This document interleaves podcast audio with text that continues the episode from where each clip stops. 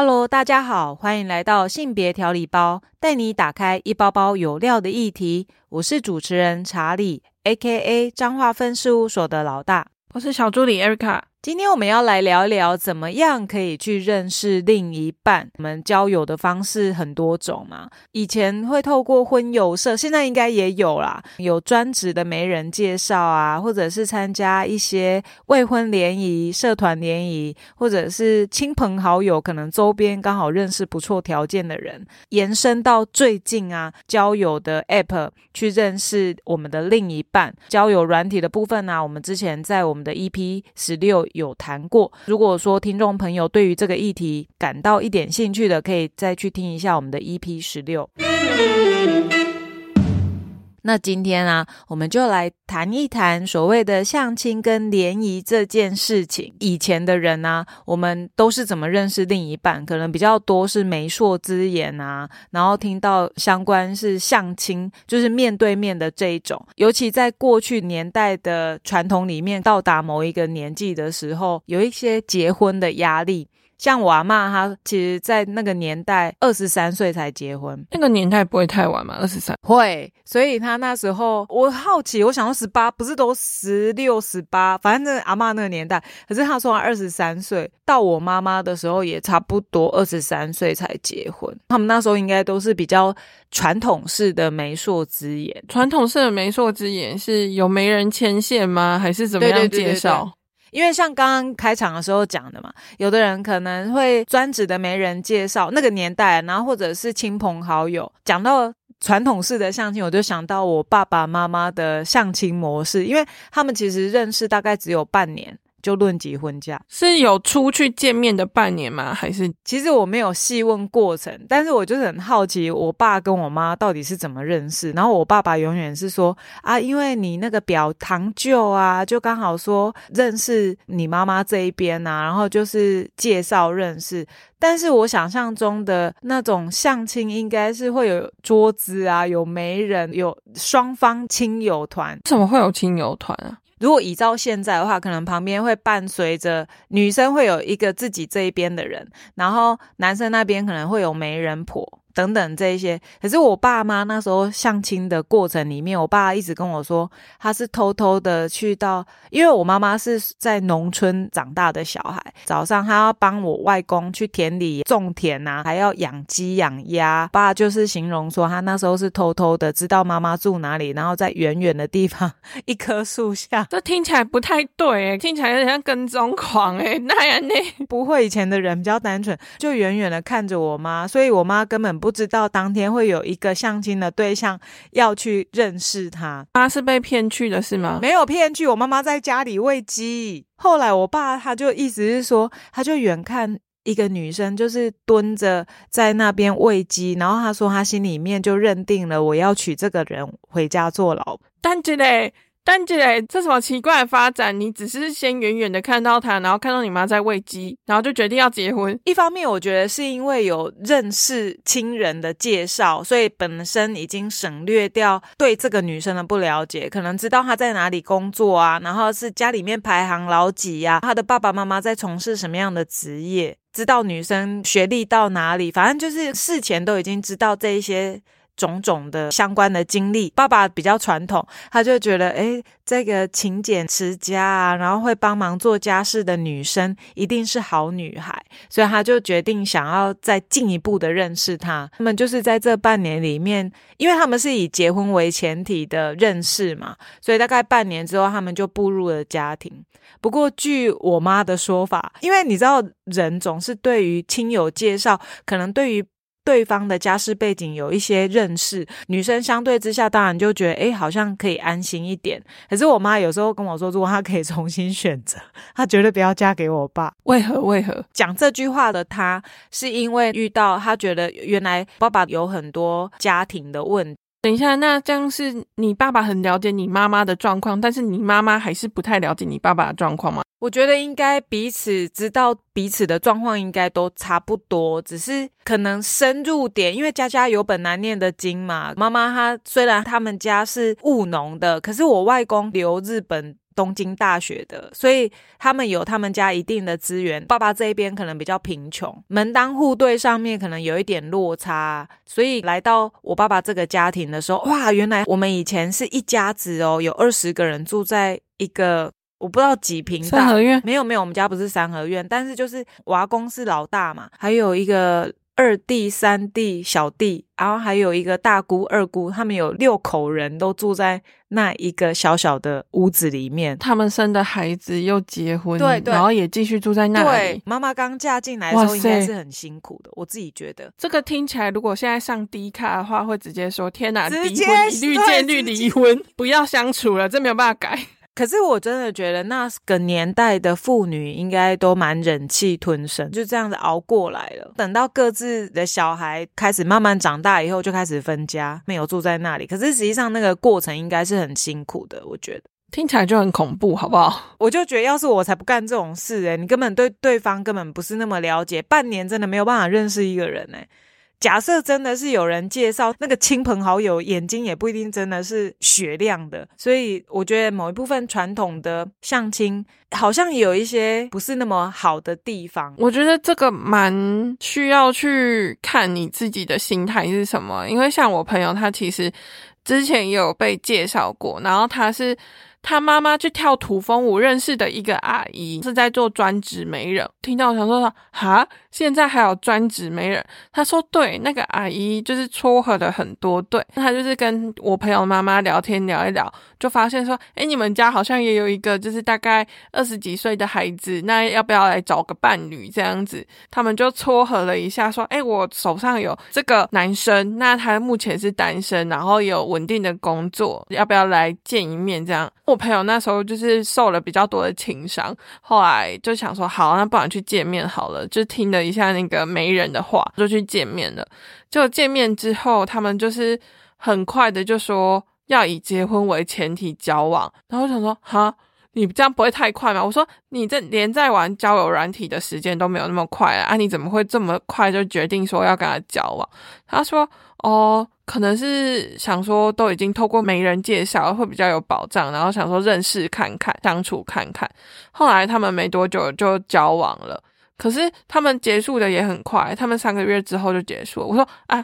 怎么上次听你分享说才刚交往，比较甜蜜一些互动之后，就突然跟我说他觉得他们不适合要分手。他说他后来发现说那个男生的三观跟他非常不合，就是那男生会觉得说女生结婚之后就是在家里带小孩就好了，他们之间要有三个孩子。我说他是把你当成什么子宫租借房吗，还是怎样？他就说哦，他有针对这件事情讨论说他还没有那么快想要小孩，然后再加上我朋友是有那个多囊性卵巢，其实不太容易怀孕，然后他目前也在调整身体。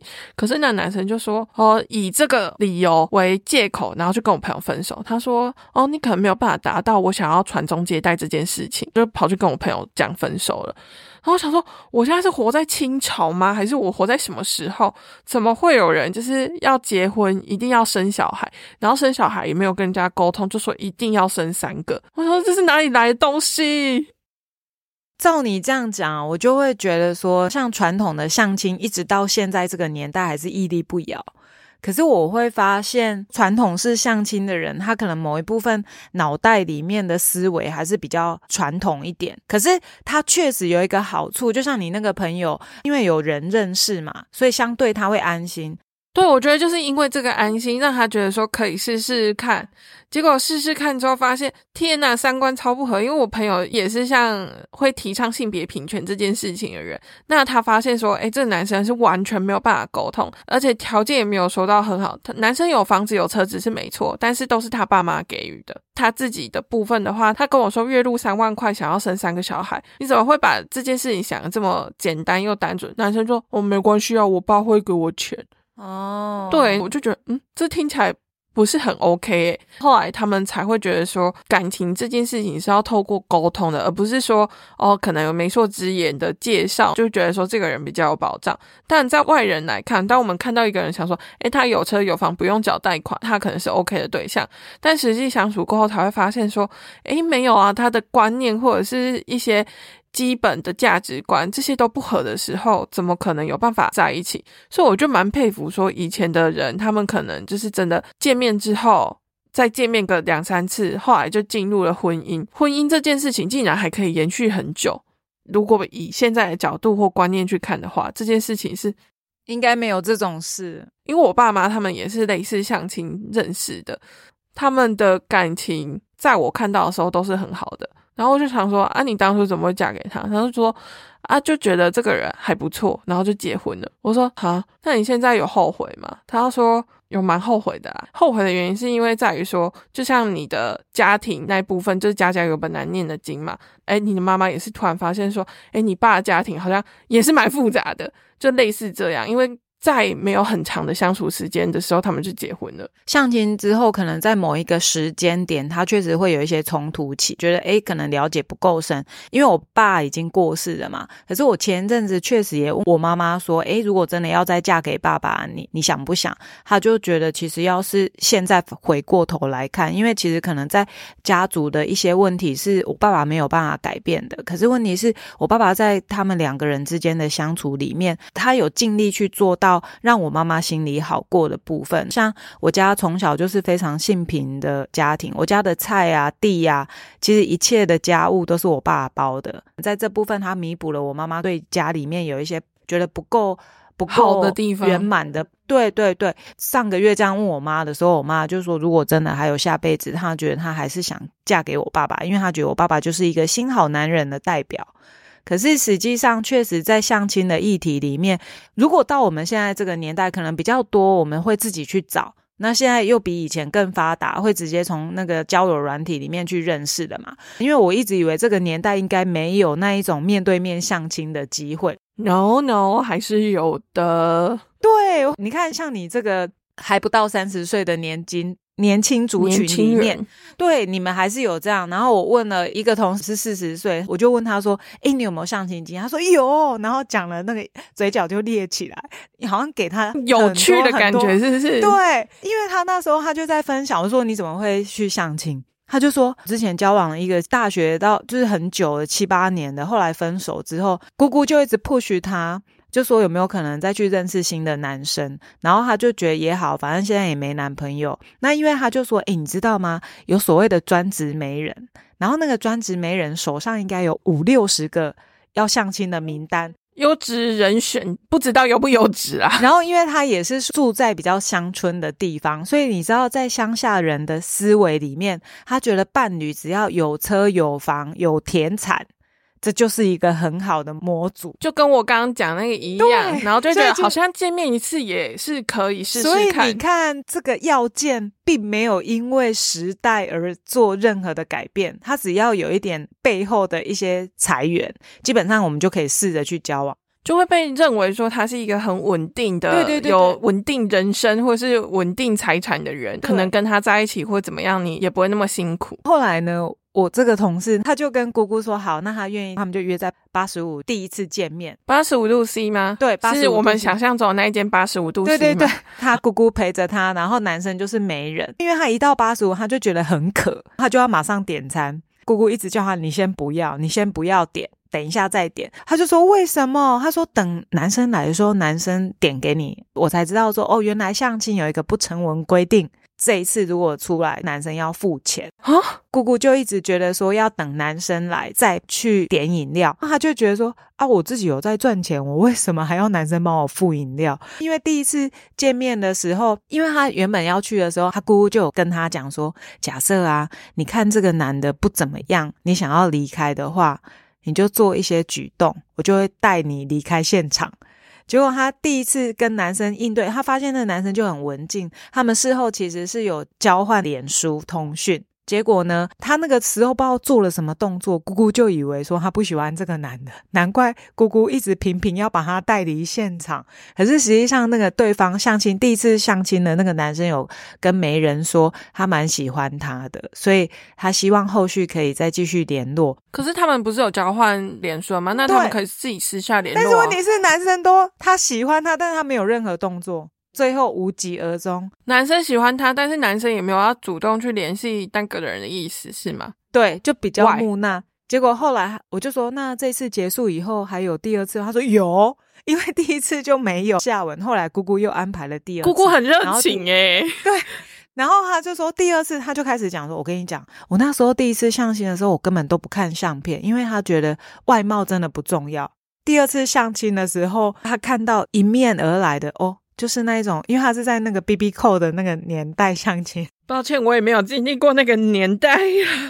他就说。他看起来就是公务人员的样子。什么叫做公务人员的样子？我就形容给他听。我说：“你所谓的公务人员的样子，是不是他穿的西装裤，上面可能穿白衬衫，他那个皮带上面别着一个 BB 扣？”这样 他说：“对对对对对。”因为看了第一眼以后，他说：“因为没有先看照片，所以从此以后他都会要求姑姑，如果你真的要再安排相亲，拜托我要先看过照片以后我才要去。”他说：“他对于第二次相亲的对象，他真的没有很喜欢，所以他。”他当下就一直翻书在看，要有带书哎，不然的话很尴尬。结果反而这一次姑姑没有急着要走，这两次相亲之后，他就严正的跟姑姑说：“嗯，我想说以后我不要再相亲了，被伤到了。”对，但我自己也有一次，人生也有一次，唯一的一次的相亲机会。那一次我年纪还很小，大概只有二十。五六岁，那你怎么会答应？也是因为情场一直遇不到对的人，然后或许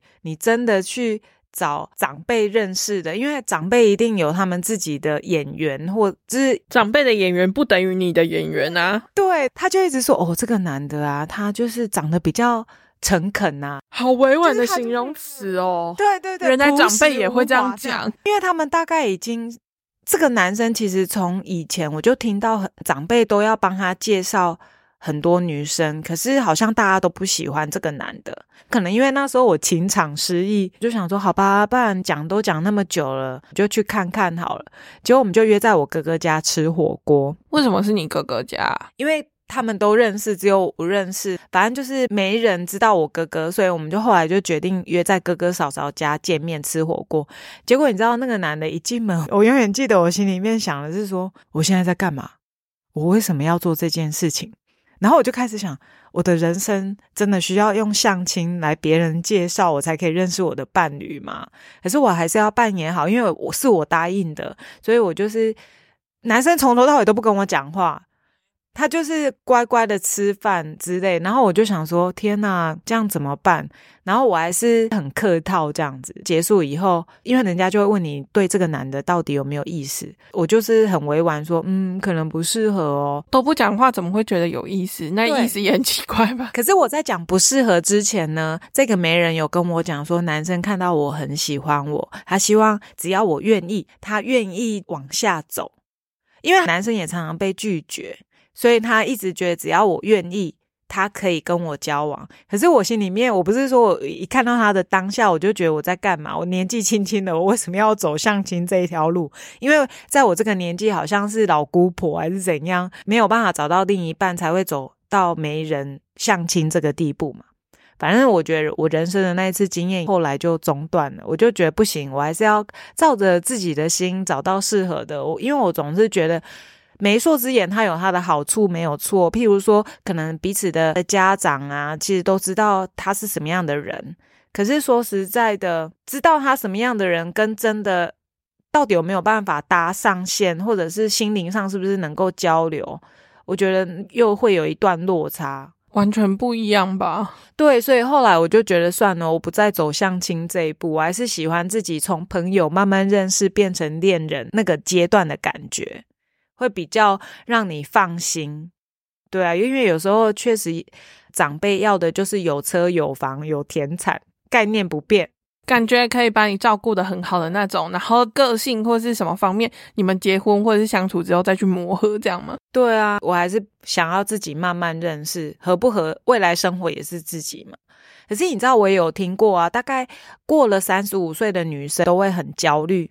有没有伴侣嘛？曾经有认识一个是不用三十五吧，过了三十就会了吧？因为我认识那个，他可能已经三十八都没对象，他就开始跟我说：“哎，我跟你讲，我有去参加人家那个相亲，不是有时候贴那个广告啊，都会有写什么相亲联谊所什么之类，什么广告啊，在哪里会看得到？反正他就是有去报名那个，然后要入会费。他就说哦，联谊婚友社之类的吗？月老介绍牵线什么之类。对对对，他就有说他真的忍受不了了，因为他真的就是想结婚，所以他就采取主动，因为他每次都说他要去婚友社，可是一直没有去写那个介绍单或什么。后来他就决定先缴钱就进去。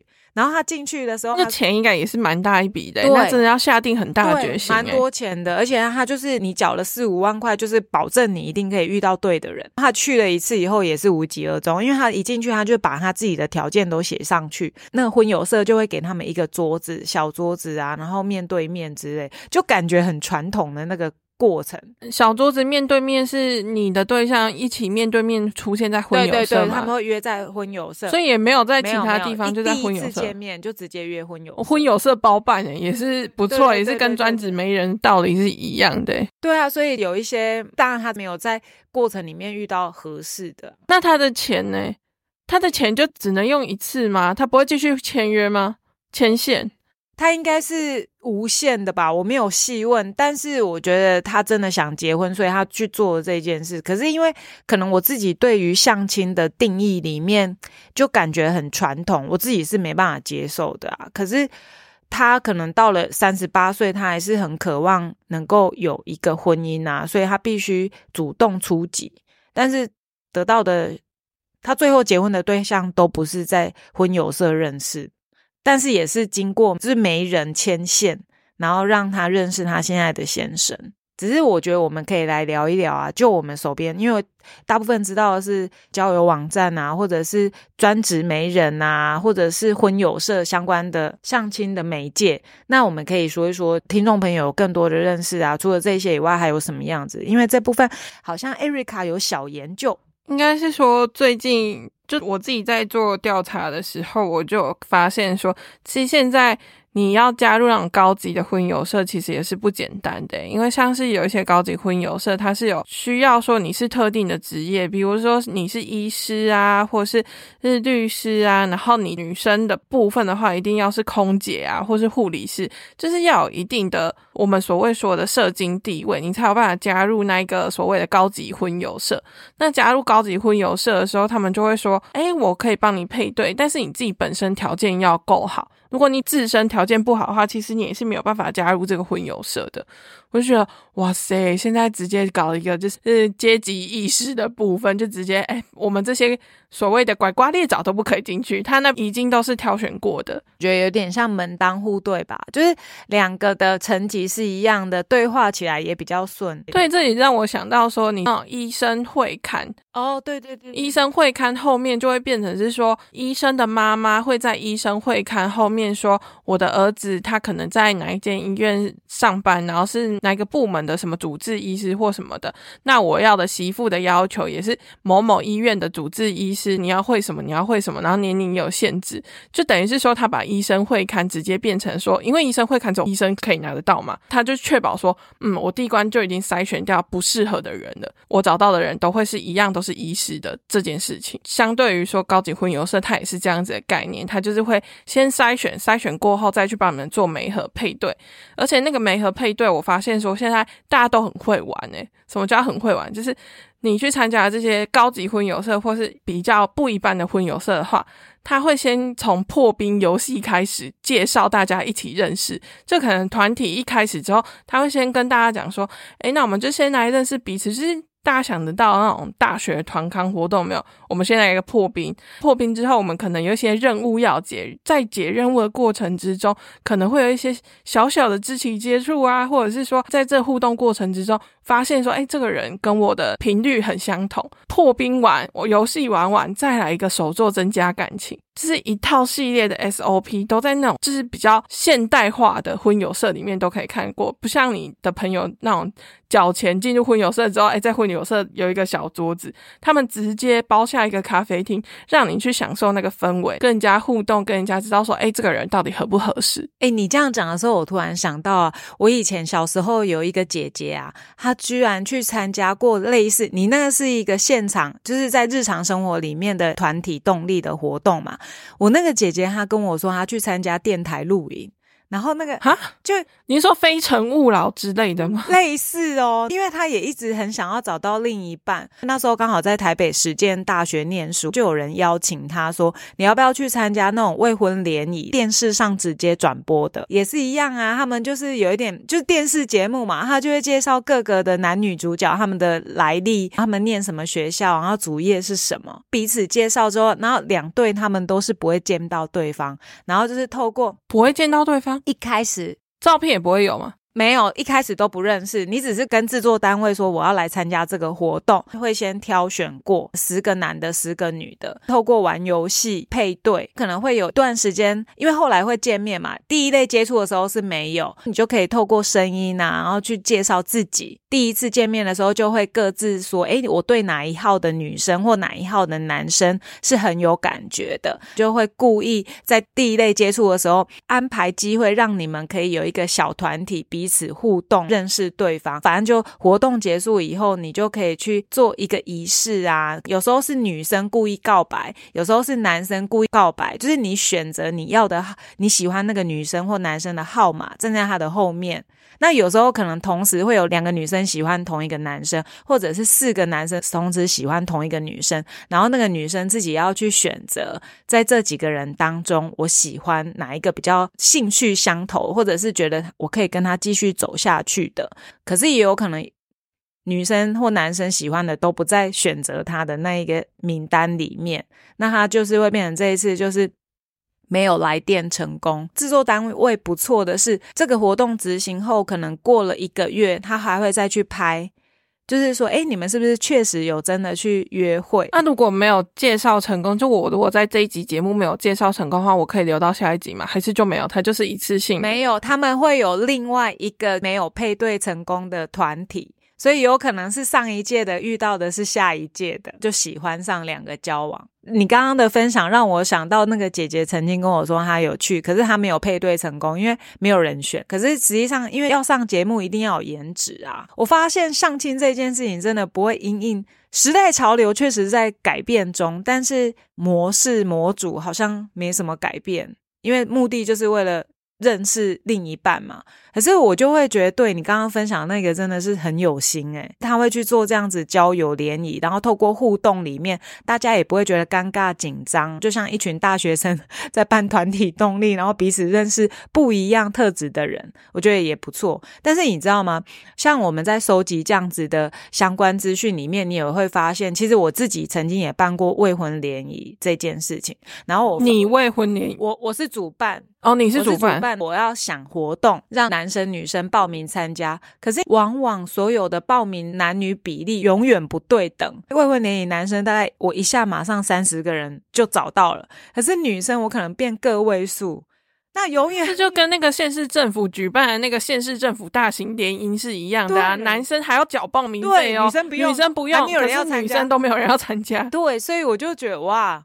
到底是怎么一回事？因为如果刚刚你讲，像之前一般县市其实都会有这种活动嘛，你就会发现这种既定式的联谊都男生比女生多。可是假设是那种特殊性的，好像女生比例又比男生高出六倍。应该是要说，除了这个县市政府的联谊的时候，我就发现说，哦，哎，有一个比较新型的联谊粉砖，对，然后我就去查了一下，他举办的那种特殊形式的联谊，就不是像那种县市政府可能，哎，你们在一个场所啊，大家坐下来认识那种，他是有特殊的条件，你才有办法参加。比如说，他之前有举办过思辨联谊，我想说，思辨联谊这个方式也太新潮了吧，变到会生气的思辨联谊，对，就是那种思辨联谊。他的意思是说，今天针对一个题目展开讨论。我们先举一个例子好了，比如说，哎，你支不支持同婚啊？就会有男女双方开始辩驳这件事情。你就可以在那个辩论的过程中发现说，哎，对面这个人口条很好，然后想法很好，什么东西都跟我接近，我好像可以试着跟这个人再有更深入的接触。这样子，我都很怕，那会不会是假象？假设说好了，你刚刚在分享的时候，我就想到啊，那我们来举办一个家事分工的讨论好了，一。定很多男生都是暖男，都说啊，我可以帮忙洗碗，我可以帮忙怎样啊，就会觉得哎，可是真的结婚久了以后，好像都是女生会去主责这些事。这个哦，这个我觉得要露出马脚，可能要等到说，哎，你们交往好好都没事情，觉得很甜蜜，然后结婚小孩生出来之后，考验才正式开始。真那些换尿布啊、洗奶瓶啊这些家事分工才是最恐怖的，就是你们可能会比较容易产生一些争执啊、争吵。可是你知道吗？在今天想要谈论相亲这个题目的时候，我自己在思考的是说，对，讲到相亲的前提，我就会想啊，人为什么一定要结婚？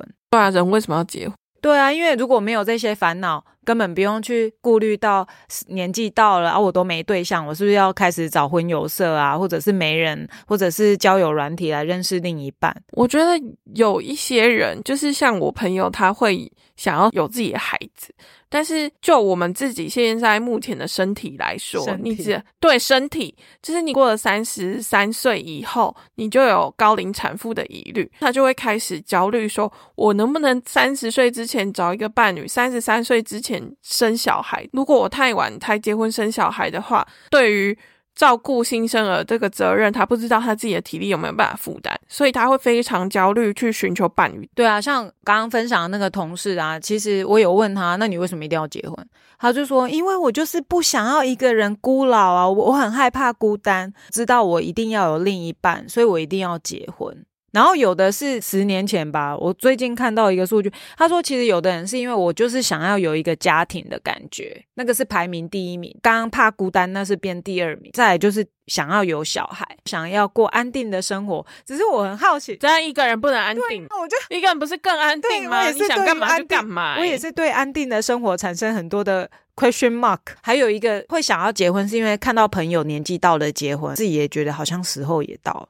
其实我蛮多朋友也是这样，可是结婚有比较开心吗？就是每个人不一样吧。像我对于婚姻，我也是会想象两个人在一起就是会一起往前啊，这是最佳想象。但是 你们在一起也可以一起往前啊，为什么一定要有婚姻的束缚？但是这对在一起也不会因为结婚，我我应该是说，我开始慢慢长大成熟以后，就更觉得不一定要以结婚为前提的交往，还是可以往前。可是我真的觉得，可能就像是你刚刚分享的生子的压力，女生的受孕期其实就短短十年好了。是你的钱啊，或者是你的身心灵都准备好，就是那一段时间，因为你总不可能你十八岁就要结婚了吧？没有，等到身心灵准备好的时候，大概也已经过了生育年纪。可是还是有些人就是很想要、很想要提早有小孩啊。对，觉得他可能背后有一些我们看不到的那种焦虑啦。也有可能是社会压力。如果说假设我们都不在乎有没有小孩，时候到了就做时候到的事情，应该就不会有人急破头想要赶快结婚。我觉得就是因为这个时候到了这个观念呢，因为都会觉得说。然后你的妈妈或者是你的家人在催婚的时候，就会说：“哎，你看我在你这个年龄的时候，我已经生了你了。你看你现在在干嘛？你为什么没有结婚？你为什么没有小孩？好像它变成是一个既定公式，说我的人生不能缺乏这两件事情。你如果缺乏这两件事情，就是你的人生不圆满。我想说，为什么会有这样子的观念？”唯一呀，可以让你不再受干扰，就是你过了生育年纪。对啊，可是你在前面的那个焦虑感会越来越重啊，因为你的家人会催你，然后你自己会觉得说，所以，所以我现在是 loser 吗？我只要没有做到这件事情，我就是一个一败涂地的人吗？所以，可能我们亚洲人都必须经历那一个过程，我们才可以。不要再被逼着说你有没有伴侣这一件事。刚刚我们不是有讲到说，县市政府的联姻男生不是占大多数嘛？就感觉说。很想要脱单，所以我要靠着，只要我有一个机会，我就是要紧紧的抓住它，紧紧的把握，哪怕就是脱单的希望非常的渺茫，但我就是一定要去试。但也有可能是啊，我为了做做样子给我的长辈看，对，安心，我有做哦，哈，只要交作业啊，我有去这件事啊，就没有吗？对对对对对对，类似这样，只是啊，我我们对于。就是要去思考为什么急着结婚。假设说我们去相亲，也有人提出相亲的十步啊，就是你不要因为你的年纪到了去相亲哦，这蛮困难的吧？必须呼吁嘛，不要因为年纪去受限你自己原本的人生的目标，然后也不要因为想结婚去相亲。就像我有一个同学啊，他就是觉得诶不然去相亲要干嘛？就是因为你想要为了结婚而相亲嘛，对不对？然后我一个同学，他就是觉得他没有谈过恋爱，他为了谈恋爱随便找一个试试看，结果最后也是大概才谈一个礼拜就分手。这样也好啊，至少他有试过，所以他知道原来关系不是这么简单，不是这么容易的。当然也有人说，哎，你不要因为长辈的原因啊，所以安排去相亲。然后还有就是说，你不要在相亲过程里面一直强调自己收入有多少，好讨人厌哦。对，哎，我有遇过那一种，哎，耳闻呐，就说，哎，嗯，我一个月可以赚个十万块啦，那种感觉好像用鼻子出气的意思是说，哎，我可以。让你很安心，我收入很多，那你就在家里带小孩就好。对，凭什么？好恐怖的想法。然后啊，在相亲的里面，其实也不要一直只有讲到自己，多听一下别人的一些想法。但我跟你讲，我最怕遇到都不讲话的对象，那根本没有得往下走。可是我觉得你一个人就可以撑完全场，哎，谢谢你哈。你整个就是嘎嘎嘎嘎，然后他就啊。还有就是不要去高级餐厅相亲，是不要让对方花太多钱吧？因为你不是说第一次见面是男生要付钱嘛？男生可能觉得说这餐厅谁选的，怎么贵？觉得不要去高级餐厅。要是我的话，我会觉得这样才不会有压力。小时候第一次吃牛排啊，我阿妈花大钱想说让孙子孙女去体验一下高级西餐厅，就吃的很不开心呢。啊？有的人在吃那个鸡全鸡的时候，你去高级餐厅一定要用刀叉，可是你知道那个丑样有时候就会出来，因为你明明用拔的这样啃不就好了？可是高级餐厅就是要有气质，拍多对对，所以我就觉得哦，那不要去一个让你自己会很尴尬的地方。第一次相亲见面也不要约在汉堡店吧？对，那吃汉堡那个嘴巴啊，好丑，之间没有交往的欲望。然后还有就说，不要相亲的时候只有两个人参加，就是像刚刚讲的，其实一直以来都一样嘛。除了自己的家人，还有媒婆，可能要活络气氛吧。对啊，不不然就像你那个都不讲话，其他人一直在讲话，很尴尬哎。可是说不定他就是因为那么多人感到有压力而不想讲话嘞，有没有可能是这样？也是有可能。那我只是觉得说，在相亲的过程里面，我们要先思考，就是自在一点的去做自己，可能比我急着想要赶快去相亲更重要吧。当然，也有人他的目的是为了让自己不要孤老，如果遇到对的人，试着谈恋爱看看。其实他只是一个媒介。可是，如果真的回过头来看，我还是觉得我不会很想要走相亲这一条，因为我最近最常听到说，啊，结婚也会离婚啊，何不赶快好好的学习怎么去沟通应对，然后让彼此的生活品质再好一点。那个可能比有没有走进婚姻更重要。现在的人的思维一直在做一些调整跟改变，因为走进婚姻这件事情，你要去面对的是更多的事件啊，比如说家事分工这件事情，它就会造成你们之间的很多沟通上的疏失啊，因为你没有办法去处理好这件事情，或是双方的观念差距太大，这样根本不可能维持一辈子啊。对啊，所以我真的很羡，应该是说，对于之前老一辈的人，他们可以因为相心媒妁之言，然后一起共度生活五十年这种。哎，我以前会有一种小剧场，我也很希望，我真的是从假设我从高中认识的一个伴侣，一直到老，我觉得好美哦。可是实际上，我们只看到起初跟终结，但我那个过程，生活的过程，才是人生很重要的一个环节。而且你中间的过程，你一定会有大大小小的纷争之类的啊，怎么可能没有？人跟人相处一定会有啊。人家说小孩生出来才是一个关键点，因为所有的习性、生活日常，全部都因为一个小孩开始变得非常凌乱。然后如果过程里面彼此互相成为最佳的拍档。我觉得或许就比较可以减缓那个争执的部分，但是我觉得本来我们都是来自不同家庭背景，一定有很多的意识形态或者是一些传统思维，都是要去磨合的。找到人生的伴侣固然重要，但是也可以先思考一下自己在伴侣的选择上面忠于自己的思维，然后不要因应社会上的期待而去做很多的。不是自己原本该做的，应该是说，因为社会给不管是男生或女生都有太多的期待，你一定要在几岁之前完成这些事情。我觉得这就是我们受儒家 思想影响的太深，因为我觉得有一句话“三十而立”，我觉得它是一一句枷锁。它对于可能在三十岁这个年纪，你要取得事业上一定的成功，你的家庭要取得一定的成功，你的伴侣关系也要取得一定的成功。你要在三十岁之前完成很多的事情，然后你大家可以想一下，就是你二十二岁你才大学毕业，这八年的期间你要完成找到一个人，然后跟他一起有结婚的共识。那有结婚共识的同时，你的事业也要上轨道。然后事业上轨道，可是你的家庭说不定有些人就是没有办法兼顾嘛，而且还会有很多的一些风险，分手的风险，或者说你跟这个人完全不适合，可是你因为三十岁这个压力之下，你就觉得好啊好啊，那我就是跟这个勉强凑作对，这样子的事情，我相信在各位的身边一定会有。可是因为我觉得什么时候结婚这件事情真的也是因人而异。因为我前阵子才跟一个同事在对话，他也才刚大学毕业，可是他跟我说他即将步入婚姻，非常的 shock，因为他可能连二十五岁都还不到，刚大学毕业。但是他们是用很认真的态度去看待两人之间的交往。可是我觉得如果两个都是预备好了，然后一起迈向，他也有讲出一个关键。因为他觉得两个人沟通已经有一个模式在往前走了。那至于所谓的事业啊、经济啊，